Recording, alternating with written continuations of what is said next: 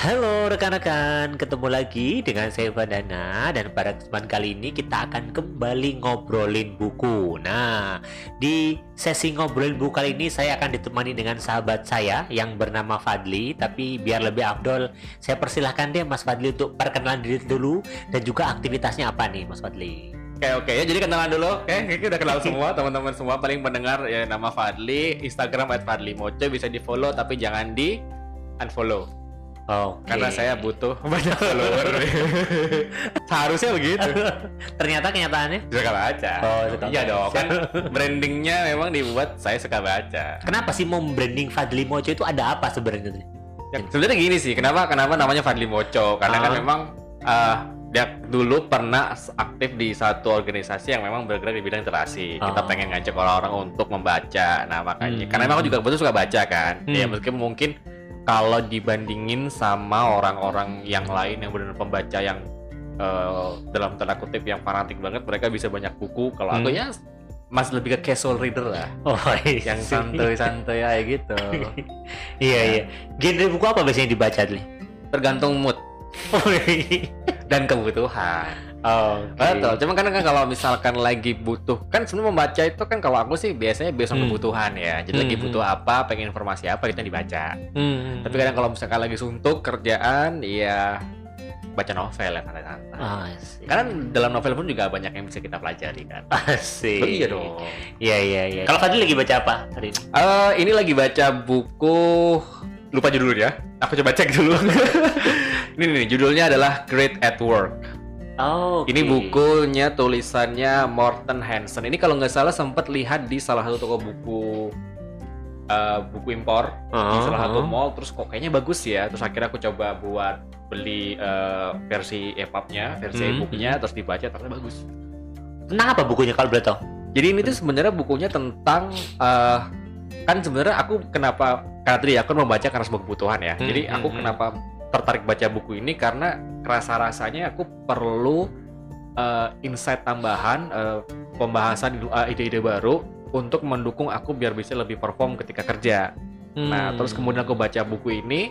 eh, di sini kan kalau aku baca di reviewnya beberapa di Goodreads, terus aku Hmm. baca review di beberapa buku reviewer, intinya sih sebenarnya tentang gimana sih kalau misalkan kita tuh pengen bisa perform lebih bagus, Hmm. kita bisa perform lebih baik itu seperti apa cara di buku ini ada. Nah, makanya aku beli.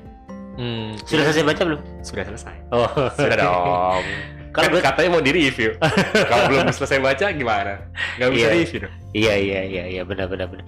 Intinya tentang apa nih? Ini menarik nih, karena kalau berbicara tentang kita menjadi orang yang bisa bekerja dengan baik gitu ya atau menjadi orang yang berprestasi itu itu kan caranya banyak. Kalau menurut buku ini tadi dibahasnya seperti apa? Sebenarnya banyak ya buku ini tuh ngebahas eh, tentang berbagai faktor. Jadi tentang faktor tentang diri dia sendiri dulu as a, Hmm. as an employee karena kan Hmm. memang konteksnya buku ini itu great at work sebagai kita sebagai karya- karyawan. Karyawan itu udah di berbagai level ya, either itu level eh, entry level atau middle management dan top Hmm. itu itu dia dibahas lah sebenarnya. Jadi kalau di buku ini tuh dibahas tentang eh, gimana cara kita as an employee sebagai individu itu itu bekerja terus kemudian bagaimana hubungan kita dengan dengan atasan dan bagaimana hubungan kita dengan rekan kerja jadi itu dibahas secara secara menyeluruh dari tiga sisi itu udah itu dibahas dari beberapa bab dan ini kebetulan juga ada penelitiannya sebenarnya Hmm. di bab eh, di appendixnya itu ada penelitian juga jadi Hmm. cukup saintifik dan beberapa insight-insight baru sebenarnya yang juga dapat dari buku ini menarik. Nah kalau mungkin nyambung sama buku yang tadi aku baca, kalau tadi kan eh, buku yang Leader It It Last ya Hmm. tadi dari Simon Sinek itu kan dia berbicara tentang leader. Kalau di buku ini itu hal yang menarik karena tadi kan aku bilang ya di buku Great at Work ini sebenarnya kan dia membahas banyak hal Hmm. dari sisi as an employee, as a leader dan lain sebagainya. Tapi yang insight yang paling ngena buat aku Hmm. itu ketika uh, as a as an employee, maksudnya sebagai individunya. Hmm. Hmm. Kalau tadi di sana berbicara bahwa leader itu harus mengenal bawahan, nah bawahan itu sendiri kalau di sini itu juga dia di- dikatakan bahwa bawahan itu harus mengenal dirinya sendiri. Hmm. Hmm. Nah itu juga menarik tuh karena karena uh, pada akhirnya ketika uh, atasan ini berusaha mengenal bawahan tapi bawahan ini tidak mengenal diri sendiri itu yang Hmm. terjadi biasanya kalau pengalaman kok atasnya pun bingung Hmm. paham gak sih maksudku Hmm. kayak kayak misalkan kadang kan proses mengenal bawahan itu kan kita kadang perlu ada komunikasi ya tapi Benar. ketika komunikasi dengan orang yang nggak ngerti dirinya sendiri kan nggak nyambung kadang kayak dia tuh Benar. bingung akhirnya sebagai atasan kita bingung nih orang mau diapain gitu kan Hmm, hmm. nah di buku ini itu di- disebutin bahwa faktor utamanya dari diri sendiri itu juga salah satu mungkin melengkapi Hmm. dari buku yang kau baca ya Hmm, jadi hmm, hmm. harus ngerti diri sendiri dalam konteks apa dalam konteks passion salah satunya meskipun passion Hmm. ini sebenarnya kalau kita berbicara lebih dalam lagi banyak teorinya ya Hmm, hmm, mungkin kamu hmm. juga trainer kan sering ini ngobrolin tentang passion passion passion dan kita juga ada diskusi tentang passion ini mulai zaman kuliah 10 tahun yang lalu bahkan Hmm, hmm, hmm. jadi em, tapi di buku ini dijelaskan passion and purpose Hmm, ada dua hal ya ada passion ada purpose hmm. in short singkatnya passion ya seperti yang kita kenal ya menyukai apa yang dilakukan cuman dalam buku ini bedanya dengan passion-passion yang lainnya adalah di buku ini tuh disebutkan passion itu tidak hanya masalah kita suka dengan pekerjaannya tapi Hmm. passion di sini Pan itu yang menarik adalah eh, passion itu dikaitkan dengan teori motivasi Hmm. jadi mau tahu pernah dengar gak sih teori motivasi yang uh, self determination theory bahwa ada tiga faktor tuh ada otonomi, Oh iya pernah dengar, cuman lupa itu lama kayaknya. uh, Hmm, correl- uh, relatedness sama satunya lagi competence. hmm, hmm, hmm. Jadi jadi di buku ini tuh dia mendefine passion as itu.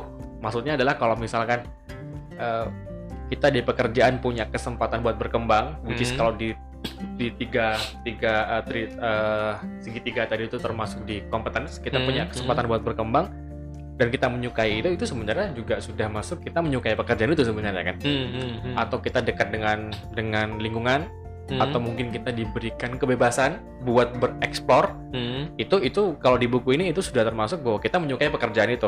Hmm, hmm, hmm. itu itu itu itu sudah termasuk kita uh, passionate dengan apa yang kita lakukan. Karena kan di luar sana banyak ya te- teori-teori tentang passion yang yang Hmm. ya di buku lain mungkin ini akan pembahasan lain itu membingungkan dalam tanda kutip Hmm. malah dalam tanda kutip menyesatkan juga ya di Hmm. buku itu seperti itu ini ini menarik sih menurutku karena Hmm. akhirnya nyambung kan Se- akhirnya kan sebelum seorang menjadi menjadi seorang leader dia kan harus mengenal dirinya sendiri Hmm, hmm. dia harus mengenal apa passion dia dan yang kedua adalah purpose Hmm. purpose itu semacam eh, alasan kenapa dia melakukan pekerjaan itu Hmm. something yang eh itu beyond dirinya. Maksudnya Hmm. kalau kita berbicara kenapa anda bekerja? Karena gaji. Gaji itu something yang relate to ego. Iya, Iya. Kan? Iya. gaji itu kan something yang relate ke keakuan. Hmm, nah hmm, purpose ini lebih ke apa yang bisa kita give to hmm. other people. Hmm. itu purpose. Iya, itu itu iya. menarik tuh. Itu itu akhirnya akhirnya ak- hal-hal seperti itu akan eh, akan memberikan motivasi lebih buat orang buat bekerja dan buat perform Berarti akhirnya harus seimbang dong antara passion dan purpose atau fo- fokusnya ke purpose aja sebenarnya. kita? kalau di buku ini dituliskan both Hmm. harus punya dua-duanya Gimana tuh berarti mengkombinasikan antara passion sesuatu yang kita sukai dengan purpose sesuatu yang itu bisa bermanfaat atau punya value buat orang lain. Gimana caranya?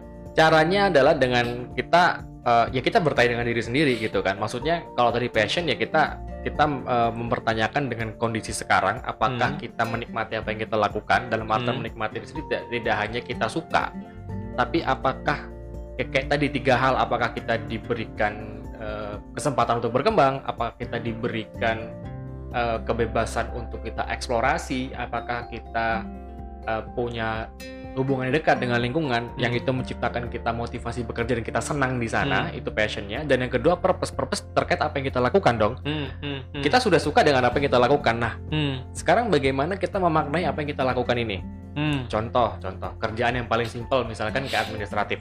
Hmm, kita input data. Input data itu kan sometimes orang lihat menjadi suatu pekerjaan yang membosankan kan? Hmm, benar. kayak ya udah lu nginputin data. Sampai kapan ini sampai kan? kapan ya kan kayak every- kayak ya mungkin buat seba- sebagian orang yang menyukai pekerjaan yang monoton itu akan menyenangkan. Tapi buat beberapa sebagian orang kan itu menjadi hal yang membosankan. Hmm, hmm, nah purpose tuh di sini bagaimana kita melihat manfaat apa yang bisa di kita berikan untuk orang lain dari pekerjaan ini. Hmm, ya kan contoh eh, seorang admin mungkin dia bisa melihat bahwa kalau misalkan nggak ada ini ya orang-orang yang dalam tanda kutip menikmati data ini yang diinput ini hmm, eh, ada kemungkinan kalau misalkan si admin ini dia melakukan kesalahan maka kebijakan yang diambil oleh orang lain bisa jadi kebijakan yang salah hmm, hmm. ya kan itu kan akan berdampak ke organisasi secara keseluruhan nah itu kan akhirnya seseorang ini bisa memaknai pekerjaan dia itu tidak hanya untuk dirinya sendiri, Hmm. tapi ini akan berdampak luas Hmm.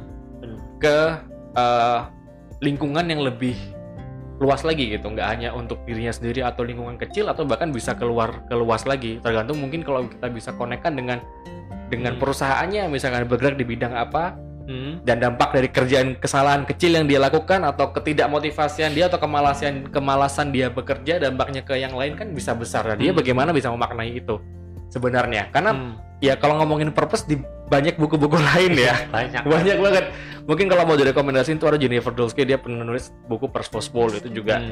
ngomongin tentang purpose Hmm. terus kemudian eh, di buku Ikigai itu juga ngebahas tentang purpose karena kayaknya ber- beberapa tahun terakhir passion dan purpose ini jadi satu hal yang seksi ya. Iya, topik yang orang Panas. itu kayaknya pingin tahu gitu kan. Mm-mm. Jadi akhirnya banyak juga yang share juga gitu Betul, kan. Betul. orang yang butuh gitu. lagi panas gitu kan. Nah itu itu itu itu salah satu di buku ini yang Hmm. menarik. Sama yang satu lagi ada yang menarik adalah Hmm. tentang eh, mungkin kalau kalau aku pernah dengar deh darimu pernah bilang fokus Hmm, hmm. fokus satu hebat di mana itu ya lupa aku. Iya itu. eh, Kayak gimmicknya something kita aku lupa deh. Tapi kayak Iya, iya, iya. tapi intinya di sini juga dikatakan bahwa eh, kalau bahasa Inggrisnya ya do less than obsess.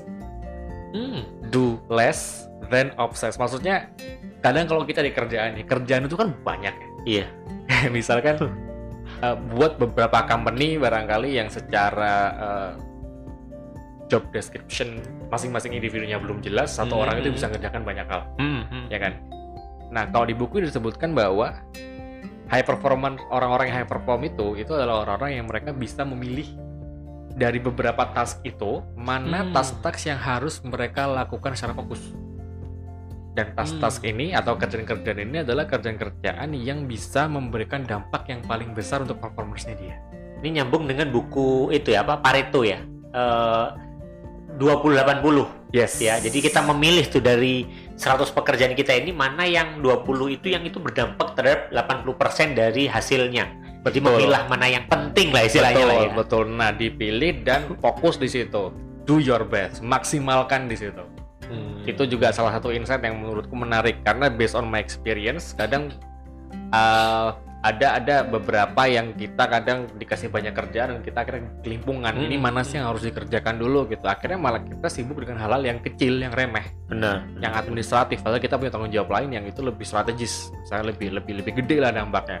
Benar, benar, benar, benar. Gitu. Ini menarik nih, sebelum lanjut gitu ya. Tadi kan tadi Fadi bilang kalau di buku Great at Work ini berarti fokus kita adalah diri sendiri, bagaimana juga kita manage eh, atasan atau rekan kerja gitu ya. Nah, Hmm. sekarang tadi kan kita lagi bahas yang sendiri nih, diri sendiri. Tadi Fadli menyampaikan berarti passion itu kan berarti kan apakah aku menyukai yang aku lakukan gitu ya. Dan bukannya itu kemudian berarti kita berharap ke perusahaan. Kalau cuma jawabannya saya nggak suka, berarti gimana dong? Karena kan itu berhubungan dengan pihak eksternal yang kadang kita nggak bisa kontrol dong. Betul. Gimana dong berarti hal itu? Nah, kalau di buku ini eh, caranya dua. Hmm. Caranya dua. Yang pertama, kita eh, sebenarnya nggak cuma di buku ini sih, tapi based on my experience juga dan sharing Oh. dengan beberapa orang, termasuk kalau nggak salah di buku ini disebutkan. Kalau di buku ini ceritakannya malah gini, kalau memang kamu nggak punya passion, Huh? pilihannya antara dijalani Huh? atau kita instead kan gini. Kalau biasanya orang-orang kalau nggak punya passion dia akan resign, Iya. terus Frontalnya kan gitu. frontalnya begitu. Kalau di sini nggak. Oh. daripada resign kita cari eh, bagian yang sekiranya kita akan lebih enjoy di sana Hmm. jadi jadi eh, bukan kita resign tapi mungkin ke moving secara horizontal ke Hmm. bagian yang lain itu juga bisa jadi salah satu Opsi ya. opsi juga sebenarnya Hmm. instead of harus resign. Karena kan kalau kita ngomongin resign itu kan bukan sebuah keputusan yang gampang ya. Benar, karena akan banyak dampak yang akan diterima oleh seseorang gitu kan. Hmm. gitu. Ini yang yang juga insight yang karena selama ini selama ini ya selama ini berdasarkan hasil diskusi dengan rekan-rekan di luaran sana rata-rata kalau nggak suka "Eh, resign lah ngapain? Cari Iya. kerjaan lain dan dan dan dan emang lu kira gampang? Cot gitu kan gitu kan? Iya. baca banget enak banget ngomongnya. Resign resign padahal nggak juga gitu kan kita bisa ada opsi itu memang ya akhirnya itu bukan opsi yang itu salah satu opsi yang bisa kita usahakan kan karena pada intinya ya kalau kita nggak berusaha ya nggak akan nggak akan berubah gitu kan Hmm, hmm, hmm. Oh. itu menarik sih buku ini sih Itu terkait diri sendiri berarti. Sekarang kalau terkait mengelola tim bis, eh, atau mengelola atasan tadi kan ya. Eh, apa tuh yang disampaikan di buku ini? Caranya kita biar bisa memanage dengan atasan dan juga rekan kerja. sebenarnya uh, banyak sih banyak tapi salah satu yang aku inget banget itu paling menarik lah ya negosiasi ah. negosiasi itu kunci dalam banyak hal sebenarnya oh, karena kan oh. gini kadang sebenarnya kalau mau tentang berbicara tentang memanage atasan ada buku lagi nih yang lebih menarik yaitu di Harvard Business Review Managing Up uh, uh, itu benar-benar satu buku tipis banget tapi itu fokus ngebahas tentang gimana cara kita nge-manage atasan. Tapi kalau di sini di buku juga jelasin juga meskipun tidak secara uh, detail, tapi ada beberapa beberapa key point di buku ini yang menurutku penting dan salah satu yang aku inget banget adalah tentang negosiasi. Hmm. Negosiasi ini tidak hanya ketika kita uh, dalam artian berhubungan dengan atasan, tapi mungkin antar departemen pun kita juga perlu negosiasi kan. Hmm. hmm, hmm, hmm. Nah, jadi gimana caranya kita bisa misalkan nih kita dapat project hmm. kan kadang ketika seseorang di kantor dapat project itu kan bukan sesuatu yang bisa dilakukan sendiri butuh yeah. kolaborasi dengan pihak lain. Nah, hmm. kadang pihak lain ini pun dia hmm. kan juga punya kepentingan. Iya. Nah, jadi bentrokan kepentingan banyak kan. sekali. Gak bisa yang saya harus ngejakan ini dulu. Pernah dong pasti dulu iya. di kantor kan. iya, pasti. Nah, itu gimana caranya kita bisa uh, negosiasi dan kolaborasi untuk hmm. bisa hmm, ibaratnya kita punya tujuan bersama yang itu impactnya mungkin lebih besar hmm. mungkin ada peluang yang bisa bisa kita dapatkan dengan kita berkolaborasi tapi ya hmm. ya itu tadi as a as a person as a hmm. as a employee gimana kita bisa melihat itu hmm. dan melibatkan pihak-pihap terkait dan salah satu skill yang dibahas itu adalah tentang negosiasi itu penting banget sih memang contoh contoh contoh singkat ya negosiasi gimana contohnya misalkan ini kan nggak gampang ya ketika hmm. teman-teman bilang ah nggak bisa dong gue harus ngerjain kerjaan gue sendiri gitu itu tekniknya gimana contohnya di buku ini dibahas banyak banget sebenarnya banyak ah. banget tapi yang simpelnya karena di sini dijelasin uh, ada satu story sebenarnya satu hmm. story itu yang yang cukup menggambarkan cuman kalau aku harus ceritain detail aku harus mengingat-ingat lagi karena yeah. itu bagus banget contohnya ah. tapi intinya adalah kita perlu uh, bikin win-win solution dan kalau perlu kita melibatkan pihak lain yang lebih tinggi. Hmm. Jadi di di situ tidak hanya sekedar negosiasi tapi kita harus buy in juga, buy in ideas. Hmm. Salah satunya kita harus bisa mempresentasikan ide dengan baik ini juga satu satu challenge sebenarnya kan kadang kita di kantor atau di mana pun kita punya ide tapi kita nggak bisa mengkomunikasikan ide itu secara menarik mm -hmm. nah kalau di buku ini sempat aku sempat berusaha kayak jadi di buku ini diajarin kalau kita mau memproseskan sebuah ide uh. itu kalau di buku ini diajarin gini start with the bad news dulu jadi kayak kayak gitu tuh kan orang kan lebih lebih tertarik untuk mendengarkan hal-hal yang jelek kan. Ah, ah, nah itu benar. jadi cara engage-nya adalah kita kasih yang serem-serem dulu uh. biar mereka itu engage, biar mereka itu uh, fokus dan mendengarkan apa yang mau kita sampaikan. Jadi mungkin kalau dalam bahasa simpelnya yang mungkin selama ini kita lakukan adalah kalau mungkin dirimu pernah bilang painnya orang ini apa sih? Nah itu yang di oh. yang ditekenin dulu hmm. painnya apa, and then solusi ini bakal dapat gain apa kayak gitu. Hmm, jadi kita harus tahu dulu dong orang itu ada masalah apa, iya nggak sih? Orang ini lagi ada kesel di mana sehingga harapannya kita bisa mensupport dia jadi win-win lah ya dia dapat win -win. yang diterapkan kesulitannya kita juga dapat gitu hmm. kan pain ini kan bukan berarti pain yang sudah ada tapi hmm. pain yang mungkin akan terjadi apabila kita tidak mengambil sebuah peluang iya iya iya ya kan? benar. Nah, itu juga kayak gitu jadi salah satunya kita harus bisa menganalisa itu kan otomatis secara kasus berarti gini uh, apa kerugiannya kalau kamu nggak mensupport aku gitu nggak sih betul atau gini deh kan misalkan ada project yang itu ah. ada peluang gede nih hmm. apa kerugiannya kalau peluang ini nggak kita ambil Oh. Bisa jadi peluang ini diambil sama kompetitor. Misal, kalau kompetitor ngambil, kita rugi sekian, kompetitor untung sekian, market share kita akan hilang sekian sekian sekian sekian. Gitu kan satu hal yang oh, iya menyeramkan iya. kan. Nah, itu orang kan dengar, "Tidak, aku bantu." Aku gitu bantu bantu. Simpelnya begitu, oh, cuman kan. Oh iya iya iya. Itu itu itu satu satu insight yang menurutku juga cukup menarik ya di buku ini ya. Hmm, di Great at Work itu itu terkait tentang uh, tadi ya kolaboratif ya di poin berikutnya selain self kan ada collaboration kan hmm, itu juga hmm, di situ hmm. selain juga negosiasi juga ada juga di situ bagus kok bukunya hmm. anda harus baca iya, iya. Kalau anda ingin perform di kantor, banyaklah membaca. Great at work ya gitu ya. Great at work. Yang ditulis siapa yang tulis nih bukunya? Ntar aku cek lagi lupa lagi. Maaf ya orangnya suka lupa nama. Karena kebanyakan baca buku guys, sepertinya guys. Morton Hansen. Oh, Morton. Ini kalau nggak salah aku lihat di sebut merek boleh kan? Boleh dong. Di Peri Plus kalau nggak salah tapi kayak udah beberapa bulan yang lalu gitu bacanya waktu tahun lalu akhir tahun lah itu itu sempat masuk ke bestseller sectionnya di situ Cuman kayak kemarin beberapa kali aku ke Periplus gak nemu sih. Kayaknya udah habis. Habis barangkali ya. Mungkin di online pasti ada kok. Iya ya, silakan bagi rekan-rekan yang ingin tahu bukunya gitu ya bisa cari di toko-toko buku online terdekat. Nah terakhir di penutup nih hmm. untuk kaitnya dengan menutup buku Great Ed. Apa sih pesan yang mau disampaikan lewat buku ini kepada pembacanya? Karena saya selalu percaya bahwa setiap buku itu kan punya pesan value yang mau disampaikan ke pembacanya. Nah di buku ini menurut Fadli apa sih yang ingin disampaikan ke pembacanya? Yang mau disampaikan adalah bahwa everybody can be great at work. Oh, Semua yes. orang itu bisa menjadi top performer hmm. karena buku ini uh, ditulis berdasarkan penelitiannya dia sendiri terkait hmm. uh, hal-hal apa sih yang yang membuat orang itu bisa perform masuk ke berapa persen? 10 persen top performer atau 20 persen itu aku lupa. Uh, uh. Itu hal-hal apa aja sih? Nah itu dia breakdown dari beberapa komponen tadi yang banyak banget dan aku mungkin nggak bisa cerita di sini karena ya banyak gitu dan tentunya based on research ya dan dia itu juga ya, based on research keren-keren gitu. di bagus sih bukunya tapi juga buku yang Simon Sinek juga bagus tadi kayaknya. Kita nanti akan bahas di pembahasan selanjutnya. Makasih rekan-rekan buat yang udah mendengarkan.